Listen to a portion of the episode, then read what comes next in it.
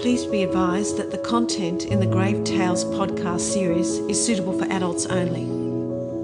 You're with Chris Adams and Helen Goltz for the Grave Tales, the series podcast. Today, a murder mystery from the Grave Tales Brisbane Volume 1 book The Jack the Ripper Suspect, Walter Thomas Poirot. It would seem unconscionable that a serial killer who so cold bloodedly murdered at least five women could now rest in peace on a leafy hillside next to his last wife in a Brisbane cemetery. But that may well be the case. Sydney resident Steve Wilson believes his great great grandfather Walter Thomas Porot, who is buried in Toowong Cemetery, could be Jack the Ripper. Walter Porot was living in London and was 21 years of age at the time of the Whitechapel murders. Wilson's great great grandmother was one of Porot's 20 wives. Wilson has spent 25 years researching his facts, and his findings cannot be easily dismissed. The subject of legend and folklore, Jack the Ripper was never caught nor his identity discovered. Yet five of his killings in just four months continue to fascinate crime enthusiasts everywhere. Could Walter Porot be Jack the Ripper? Well, we know that he was certainly one of Australia's worst con men of all time. As for Jack the Ripper, let's have a look at it and see how it stacks up. First of all, uh, some of the background to this, of course, what happened in London in 1888 and 1889. There were a series of murders known as the uh, the Whitechapel murders. They took place between the 11th of April 1888 and February in 1891. Uh, That's the broad span of them, mm. the 11. It's five that we're interested, what they call the canonical five. We'll come back to that.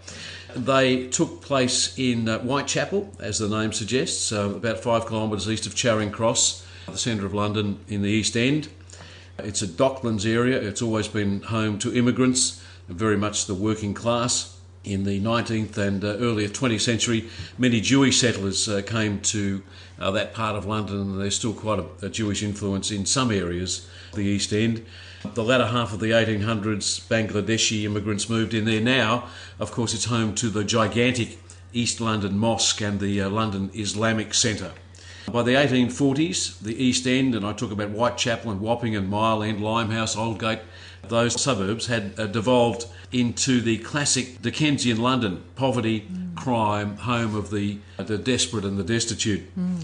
It was a maze of dark and dangerous alleyways.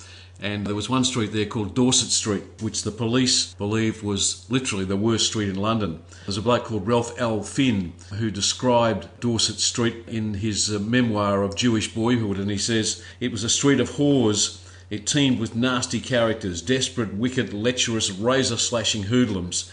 No Jews lived there. There were pubs every few yards, bawdy houses every few feet. It was peopled by roaring, drunken, fighting mad killers. Nice description. Mm, cheap rent then. Yeah, cheap rent. In 1888, uh, the Metropolitan Police estimated that Whitechapel had 1,200, as they put it, very low class prostitutes working out of 42 brothels. Wow. So this is the place where Jack the Ripper, as he would become known, uh, would ply his trade, a melting pot of vice and violence, suffering, filth, and danger. So let's look at his um, his victims. The first of his victims, as far as we know, when I say these victims, I'm talking about now what they call the canonical five, which is the five that the police believe Jack was responsible, and those those five only. So the other victims they thought were potential copycats, perhaps? Yeah, or just, you know, coincidental in terms of the timing because some of them were quite a distance later. Because Jack was never caught, it was entirely impossible to tell how many victims he'd had. Experts and police considered the methods that were used, the nature of the wounds and mutilation. They were unable to connect many of the others to Jack the Ripper. Mm. So, the canonical five. Victim one, Mary Nichols, 31st of August 1888. Uh, she was found around 20 to 4 in the morning in a place called Bucks Row, um, which is now Durward Street, by a, a dray driver by the name of Charlie Cross. She had been attacked so viciously that her head was almost severed from her body when her throat was slashed. So I'm guessing Mary was uh, a prostitute of the night to be out at that hour, perhaps? Maybe, yeah, yeah. or returning home from somewhere, uh, from one of the, the pubs in the area, perhaps. This is interesting because it indicates that Jack may have had a degree of luck in his ventures. A doctor arrived about four o'clock in the morning. He surmised that uh, Mary Nichols had been probably dead for less than half an hour, mm. which, if you work out the timings of that, means that he got away probably by about 10 minutes. Wow, okay. Second victim, Annie Chapman, the 8th of September 1888, just eight nights and a couple of kilometres from where Mary Nichols' body was found.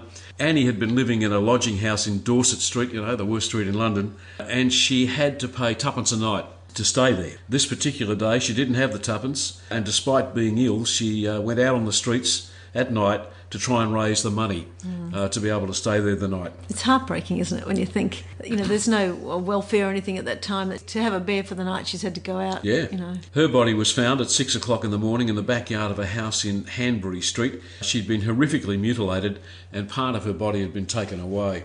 Mm. Third of the canonical five, Elizabeth Stride, September 30, Dutfield's Yard in what was then called Berner Street, now Hendrick Street, in Whitechapel, about a kilometre and a half from where Annie Chapman was found. It had been three weeks, weeks since the last killing. Dutfield was a van and cart maker, the place where her body was found. Elizabeth Stride's throat had been cut, but she hadn't been interfered with in any other way, which made the police think that perhaps the killer had been disturbed given uh, the way he'd treated previous victims. But they still felt that was a Jack the Ripper victim. Yes, they did. Almost exactly the same time as Elizabeth Stride, the third victim's body was uh, discovered at about one o'clock in the morning, the next of the Whitechapel victims of the Ripper was being released from Bishopgate Police Station. Her name was Catherine Eddowes, and she'd been detained for being drunk and disorderly. She was making her way home around about this time, coming from one direction. The killer of Elizabeth Stride was converging from the other direction through the lanes and back streets while attempting to avoid the police who were now looking for him. Constable Watkins made the discovery in Mitre Square about a quarter to two in the morning. He would later say, I've been in the force for a long time, but I never saw such a sight. The body had been ripped open. Mm. If the Ripper had uh, been denied uh, any satisfaction from mutilating the body of Elizabeth Stride, where he'd obviously been disturbed, he had more than made up for it uh, with Catherine Eddowes. So, to state the obvious, these are real hate murders, aren't they? Oh, yeah. They're vicious murders. Yeah. Before we go on to uh, to victim five, uh, we need to deal with a few things. Catherine Eddowes' case, um, the police believe, was the only time in this whole affair where the Ripper gave a clue. It was only one. Um, he took part of uh, Catherine's apron to clean his knife. He wiped the blood off it and left the uh, the piece of apron in the doorway in Goulston Street, where he had sheltered um, after the murder. So, what are the clues? Police believed uh, this confirmed the killer was a local mm. uh, and that he lived in the East End. And it also told them the direction uh, in which he was heading. Also on this night, the great non clue, as it's been called, the writing on the wall of the doorway where the apron was found, the Jews, it said, spelt wrongly, J U W E S, are men that will not be blamed for nothing. There had been some indications that uh, someone Jewish may have been involved, and there'd been some newspaper headlines run during the search for the killer. Police said they were looking for the leather apron. In other words, a, a man wearing a leather apron, and many Jewish workers um, wore leather aprons. The police were worried that there would be full scale attacks on Jews, that there'd be anti Jewish rioting, and so they erased oh, that writing on the wall that night. Can you imagine that these days? We'll just erase these couple of clues so that uh, no one's offended. Yeah, it's it's uh, it's a curious way to think about it. Yeah. Back in uh, Whitechapel, there'd been now a night of two murders, and the place was in full tilt panic. One paper put it like this. The district of Whitechapel and Aldgate is in a state of ferment and panic. All night long there have been people in the streets, standing around coffee stalls and at other points talking of the latest horrors, and even the men seem to be in a state of terror. Extra police have patrolled the streets and police authorities have come to the conclusion that publicity is the greatest aid to the detection of the perpetrator and all information is cheerfully imparted to the press. Even back then, publicity was being sought. And maybe um, the extra police effort was working as well. Mm. There were no murders in October, but not many people believed he wouldn't strike again. And many of these women, these workers too, had no choice but to go and ply their wares. You know, they couldn't stay at home because they were frightened. Yeah. They had to raise their rent. They had to make a living. They had to eat. They lived and worked on the streets. Two letters then emerged, uh, one to the Daily News and another one to the President of the Whitechapel Vigilance Committee, um, which came with part of a human kidney. The first of the letters sent to the Daily News was published on the 1st of October in 1888. It was written in red. It's too long to go through all of it, probably, but he uh, points out in the letter that he wanted to write it in blood, but he couldn't get the blood to remain liquid for long enough. Thin enough to act as ink. Yeah.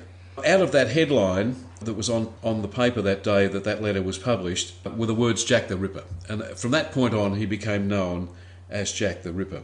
The other letter to the chairman of the Vigilance Committee, containing part of a kidney, supposedly from one of the Ripper victims, did it really come from the murderer? Probably not. Probably both didn't. The first, published by the Daily News, was, according to police, the work of, in their words, an enterprising London journalist mm. who they said was known to them.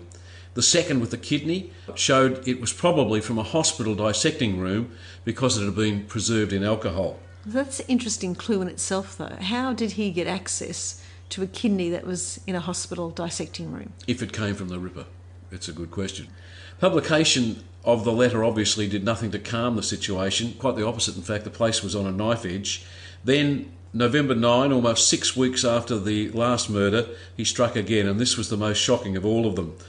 There was a landlord who had property in Dorset Street, you know, the place we've mentioned a couple of times. The worst street in London. The worst street in London. The name of the place in Dorset Street was Miller's Court, and one of the rooms there was rented by uh, a lady called Mary Kelly. The landlord sent his young bloke around to get the rent from Mary. Uh, when he got there, the, the, young fellow noticed that one of the windows was broken and had been blocked up with newspaper and material of some sort. So, to see if anyone was in there, figuring that probably Mary had bolted, he took the stuffing in the window out and looked in and saw the most terrible thing he was ever going to see in his life. He saw a woman called Mary Kelly, as I mentioned, literally cut to pieces, oh and what was left of her rearranged across her bed. Mm. No clues except the modus operandi of Jack the Ripper. The uh, swiftness of the attacks, the manner of the mutilations performed on some of the bodies, which included disembowelment and removal of organs, led to speculation that the murderer had the skills of a physician or a butcher, a matter that was considered in the investigation. That was the end of what were called the canonical five murders. The five police believed were the only five that Jack the Ripper committed. There were others, um, some uh, later on. Rose Mylett found 20th December 1888. Uh, the police had reasons that uh, Jack was unlikely to be involved was the long period between the murders, no mutilation, and death apparently by strangulation. So there were others as well, but there were the canonical five were the ones that were focused on. So could Andrew Gibson be involved? Andrew Gibson or Walter Perot, as we know him in Australia. This was a huge investigation. Too hard to deal with all the suspects. There were over 2,000 people interviewed, upwards of 300 people were investigated, and 80 people were detained. None of them was Gibson that we know of. The case has been closed since 1892 and no one has been formally charged. So, what do we know about Gibson? 21 years old, known to London police as a forger, and claimed he was related to the royal family. Uh, small time deceptions, but indicative of what he was about to become and indicative of the confidence that he would need to carry out the murders mm. at such a young age. He lived in Limehouse, which was just a couple of kilometres down the um, A13, 30 minutes walk. And according to his family, and this is the interesting one, he sailed for Melbourne just hours after the last of the canonical five was murdered on the 9th of November 1888. Mm. And we do know that he landed in Australia as a result of that. What's interesting is that confidence comment you just made. 1888 was a different time in as much as today. We're very closeted for a long time. We spent a long time at school, we marry later. In the 19th century, it'd be nothing to be married by 16 or 17 and have your own family out working at 13, 14, 15. So for a man who 19, 20, 21, there's probably quite a bit of uh, worldliness about him compared to somebody perhaps today. So that may have contributed to the confidence too. Absolutely. And as we find out as the story continues, the lack of sophistication of the criminal investigation system at the time made it a lot easier for people to move from one place mm. to another, uh, continue to commit crimes without being detected. Absolutely. So then he arrives in Melbourne. And here he continues doing one of the skills that he developed in London his forgery. He became a specialist in female nervous disorder and called himself Dr. Ernest Moore Chadwick of Melbourne. Mm-hmm. there he was overwhelmed with clients because, you know, without being indelicate, doctors often had to help relieve patients uh, and relax them and whatever was required by the lady. So he became very, very popular until he started having an affair with the patient. husband showed up and he had to flee town quickly and he went to Sydney. Right. There he became Dr. Henry Irving Llewellyn Cooper. and he's continued to do his forgery, but his latest trick was to say that he was a recipient of a fortune that was coming. He'd been left it in a will. Here's the paperwork, just waiting for that money to arrive. He received a lot of credit on that basis. In those days, they didn't have the credit checks like they have now, and they weren't uh, as suspicious as they are now, of course. So he only had to show these excellently forged papers to say the money was coming his way, and he was granted considerable credit. He married a young heiress, moved into a glebe mansion, and they had two daughters. But of course, that money never arrived, so eventually he had to flee. But that daughter will come back to the story later, so just remember her. After that, he became Surgeon Commander Percy Parker. Same story again. No divorces here, mind you. Okay. He Still in Sydney? Uh, still in Sydney. Married, and they sailed to the UK on forged checks because the money was coming. And when he got to Scotland, he took her money and deserted her there. Wow. He then became Sir Harry Westwood Cooper. He won the heart of a lady by the name of Miss Ida Maud Campaign, and the two of them fled from Scotland to Chicago. Right. While he was there and they were living with the landlady, he confessed to the landlady that he actually wasn't married to Miss Ida, and he wed the landlady, and then he took both their money and fled. He was a rotter. Yeah, he was a absolutely. rotter, but he was clearly very good at what he did. He was actually caught then, spent three years behind bars in San Francisco, and in his possession were hundreds of blank checks, forgery items, documents, stamps, all, everything you need to do counterfeit Right. documents uh, authentically. Yep. So Sir Harry Cooper goes to jail. And of course, it was only three years because, as you mentioned earlier, they didn't have the techniques then to cross check what crimes were done where and if he was wanted elsewhere, etc. The next one is my favourite, though. I call it the audacious wooing of Miss Nora Schneider in 1901. She was a beautiful young lady. She came from money and he wooed her. He bought extravagant gifts, again on credit. Mm-hmm. What was very interesting was how much was given to him on credit. He bought his fiancée the most costly wedding ring and gown trousseau ever seen in California.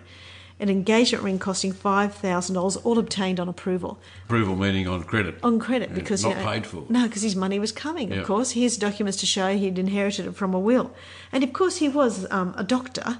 Dr. Chadwick, so very credible, Absolutely. handsome, dashing. You know, the English accent, the whole bit going. He was a fine catch. The ladies would have loved him.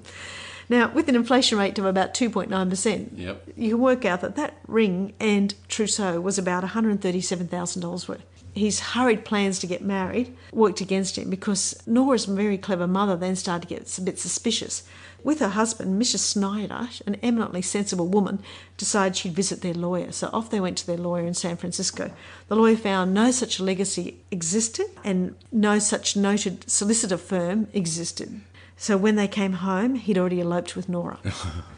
So they put two and two together that the, the good doctor wasn't quite uh, all he said he was. Exactly. And then, of course, they had to get Nora back. His photo was circulated. They obviously had a photo at the time or etching Yep. or drawing. It was circulated to the police. And he was arrested in Utah. They'd been married, and the marriage was annulled immediately. Okay. And the doctor, and we use that term lightly, received 10 years in jail this time for that sting. There were never any divorces in all this this chain of marriages. No, never any divorces. And of course, who would know that he's married? He's applying for wedding licenses in each new country. So now he has 10 years in San Quentin jail, which is a reasonable amount of time. And you think that perhaps during that time he might think about his life and perhaps think, you know, shall I redeem myself? What a rotter I am. I have enough money now hidden away to stop doing this. But no, he's in there for a short time and he woos the missionary worker, Miss Anne Van Velden. What, who comes to visit the prisoners? He comes to visit the prisoners uh, with a good heart that she has, bringing them hope and the Lord's message. So he obviously decided he was redeemed and said all the right things and then married her. So, of course, her parents had that marriage swiftly annulled. Then, a masterful piece of forgery. He created a letter with all his documents and he bribed a man visiting another prisoner to present it at the jail office. It was a forged writ signed by a local superior judge ordering his release to carry out investigations with a view to establishing his own innocence. So he wrote a letter from a local judge, which was then given to the, the governor of the prison to say to let him out. And So they he did. they did. So Dr. Chadwick was released and was very promptly recaptured once it was realised what he did, but it was very, very clever. Yeah. And he was released in September 1911 after doing his 10 years. Walter Perot is free again, he's overseas, And this time he decides to pose as Dr. Milton Abraham. We're talking 1912 now. And he marries a nurse that he met on his shift, Anna Milbraith. He gets exposed there and he deserts her in London and returns to Brisbane. Oh, right. So he's back here He's again. back here in How nice. Australia. How nice. Welcome home. Returning to Brisbane in 1913, he meets another nurse, fathers another child, marries her, no divorces. He's now got a string of wives all over the place, string of fortunes hidden Lord knows where. And then, of course, he has to abandon them. But this is where the first child he ever had with the glebe heiress comes Yep. back in. That child's now in her early 20s. And she seeks him out as her father and hears about that child that's been abandoned and adopts the child as her own. Her mother, as you can imagine, is furious and disowns her for life. Right. His life's getting fairly complicated for Andrew Gibson or Walter Porot or whatever name you want to give him of all the ones he's used. It used. certainly is. But again, Walter is caught and he spends another 14 years in jail, which is quite a long time. So hmm. now he's almost had 25 years in jail. And he's getting older. He's getting aging. older. He exists, but he's still a charming, educated or pseudo-educated Yeah. man with a lovely accent who's a doctor, good looking, and there's a lot of lonely women out there. So he's back in Brisbane. He's caught in Sydney. He's Oh, okay. extradited to South Africa for trial in Durban. He received another seven years in prison and another seven years in the UK for forgery after that. He's released in 1940. So the war is on. He's aged somewhere between 67 to 70 years. As we know, we've got so many falsified records, it's hard to tell when he was born. And he's free again. He's still charming. He's still quite a handsome looking, mature man. And he gets a position as a fill in doctor in- in a maternity hospital, mind you, at Stoke-on-Trent in England. Now, this is when he comes unstuck again, and this is where we have another murder. He's faced with an emergency operation. A lady by the name of Mrs. Gladys Higginbottom comes in. She needs emergency surgery because she's in childbirth. Mm-hmm. He's under the name of Dr. Darling and he has to perform that surgery, and of course he can't. Yeah. So she dies on the table. Again, he gets 10 years for manslaughter, and all the media has headlines such as Man on bogus, doctor charged, no bail, 10 years. He went to trial pleading not guilty. After he eventually gets out, he returns again to Australia. So his next role is a doctor at Safala Hospital in New South Wales. One of the chemists said he wrote prescriptions which were unhesitatingly filled by us because they were so good. His Latin was so good. They were well written, the same as any ordinary doctor. A Clever forger. So here's this bloke on one hand, someone suggesting might be Jack the Ripper, cold, calculated, brutal mm. murderer. But this person is also able to write Latin. Well, he's a clever man, and perhaps we thought somewhere along the line that Jack was too. But while he's in Safala Hospital, the police uh, are wise up to him, and as they come in the front door to get him, he heads out the back door and escapes. And he goes to Peel Island, the leper colony. Here in, Bris- in Brisbane. Yes, and as, Okay. a, as a male nurse, and that's pretty much the last job he'll ever have. And, and probably no one cared. He's out of the way there, and he probably should have stayed there. There's a couple of links to why Perot and Jack might be linked, according to his great great grandson. Walter Perot, during all his years as a doctor, wrote a number of textbooks, and they're still available in the national libraries. Still there and they're, still, there. available. They're still there and they're still available. Uh, medical textbooks. Elementary hygiene for nurses is one of them, and, Yep. and surgical nursing and after treatment. And they're written in his name of H.C. Rutherford Darling, MD. In those books, he expresses his pathological hatred of prostitutes. He wrote in one of his medical textbooks, they are the cause of all diseases and they should all be wiped out with an axe at the very root of this deadly evil.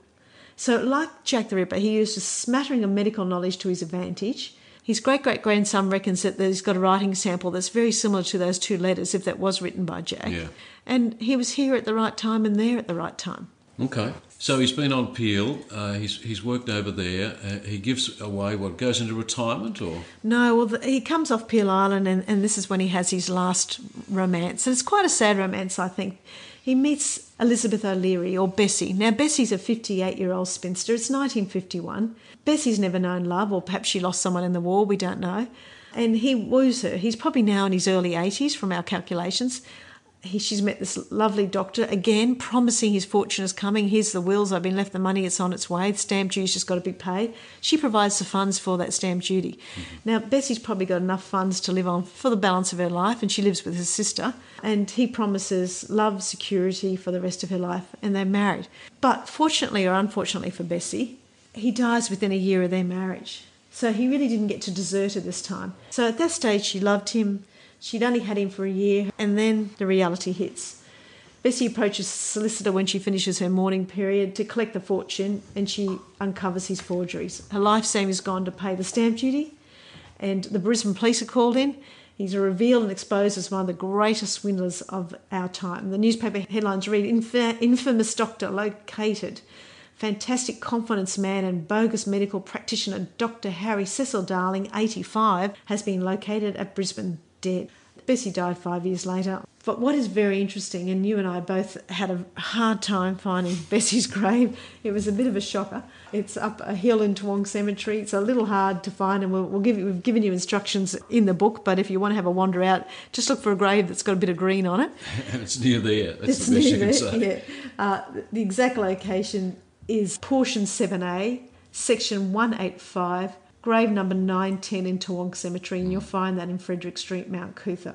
But it's got a lovely little twist, which um, you'll enjoy seeing the photo or reading about that in the book uh, because it literally shows what Bessie's family and friends thought about her husband. The headstone reads Bessie died 25th of June 1957 and her husband. And that's it. That's That's, all that Walter gets. He's not getting a name, he's not getting any blessings or mentions. That's it. Probably what he deserves. Yeah, so the sound of him. it's a tenuous link. I, I feel there's a lot of To Jack, to Jack, yeah. uh, but I think he's he's a reasonable contender. He's maybe no more, no less than anybody else, but it's an interesting link. It's a tough one because, I mean, not a lot's been done on Jack the Ripper since the case was closed in the 1890s. No one's ever been brought to count for it. The only thing that's happened really since then was in uh, 1988, 100 years after the murders, the FBI, American FBI, Federal Bureau of Investigation, did a profile on Jack the Ripper. And it's interesting to look at and compare what we know about uh, Andrew Gibson, who may have been Jack the Ripper in London, and Walter Perot here, and compare the skills or the makeup um, as we've seen it today and, and from what the FBI said. They concluded uh, that Jack the Ripper was a white male, 28 to 36 years of age, Mm, quite mature. was of average intelligence, lucky, not clever. He was single, never married, had difficulty in interacting with people in general and women in particular, was nocturnal um, and not accountable to anyone. He blended in with his surroundings. He had poor personal hygiene and appeared dishevelled, was personally inadequate with a low self image and diminished emotional responses, was a quiet loner, withdrawn and asocial, of a lower social class. He lived or worked in Whitechapel, which we we were talking about earlier, committed the crimes close to home. He had a menial job uh, with little or no interaction with the public. He was employed Monday to Friday, possibly as a butcher, a mm. mortician's helper, a medical examiner's assistant, or hospital attendant, mm. which is interesting given the proximity of the London hospital at the time, which was noted in the FBI profile. And the kidney, if it was, Yeah. if that was a genuine letter from him. Absolutely. He was also the product of a broken home, lacked consistent care and stable adult role models when he was a child, was raised by a dominant female figure who drank heavily, consorted with different men, physically, possibly sexually abused him. And that would bring home that link of his hatred for prostitutes, if that's what he could see that his mother did or needed to do to keep Yeah. them alive. And a classic uh, one that we now know uh, has some truth in it, given other uh, profiles that we've done, particularly on serial killers, is that he set fires and abused animals as a child.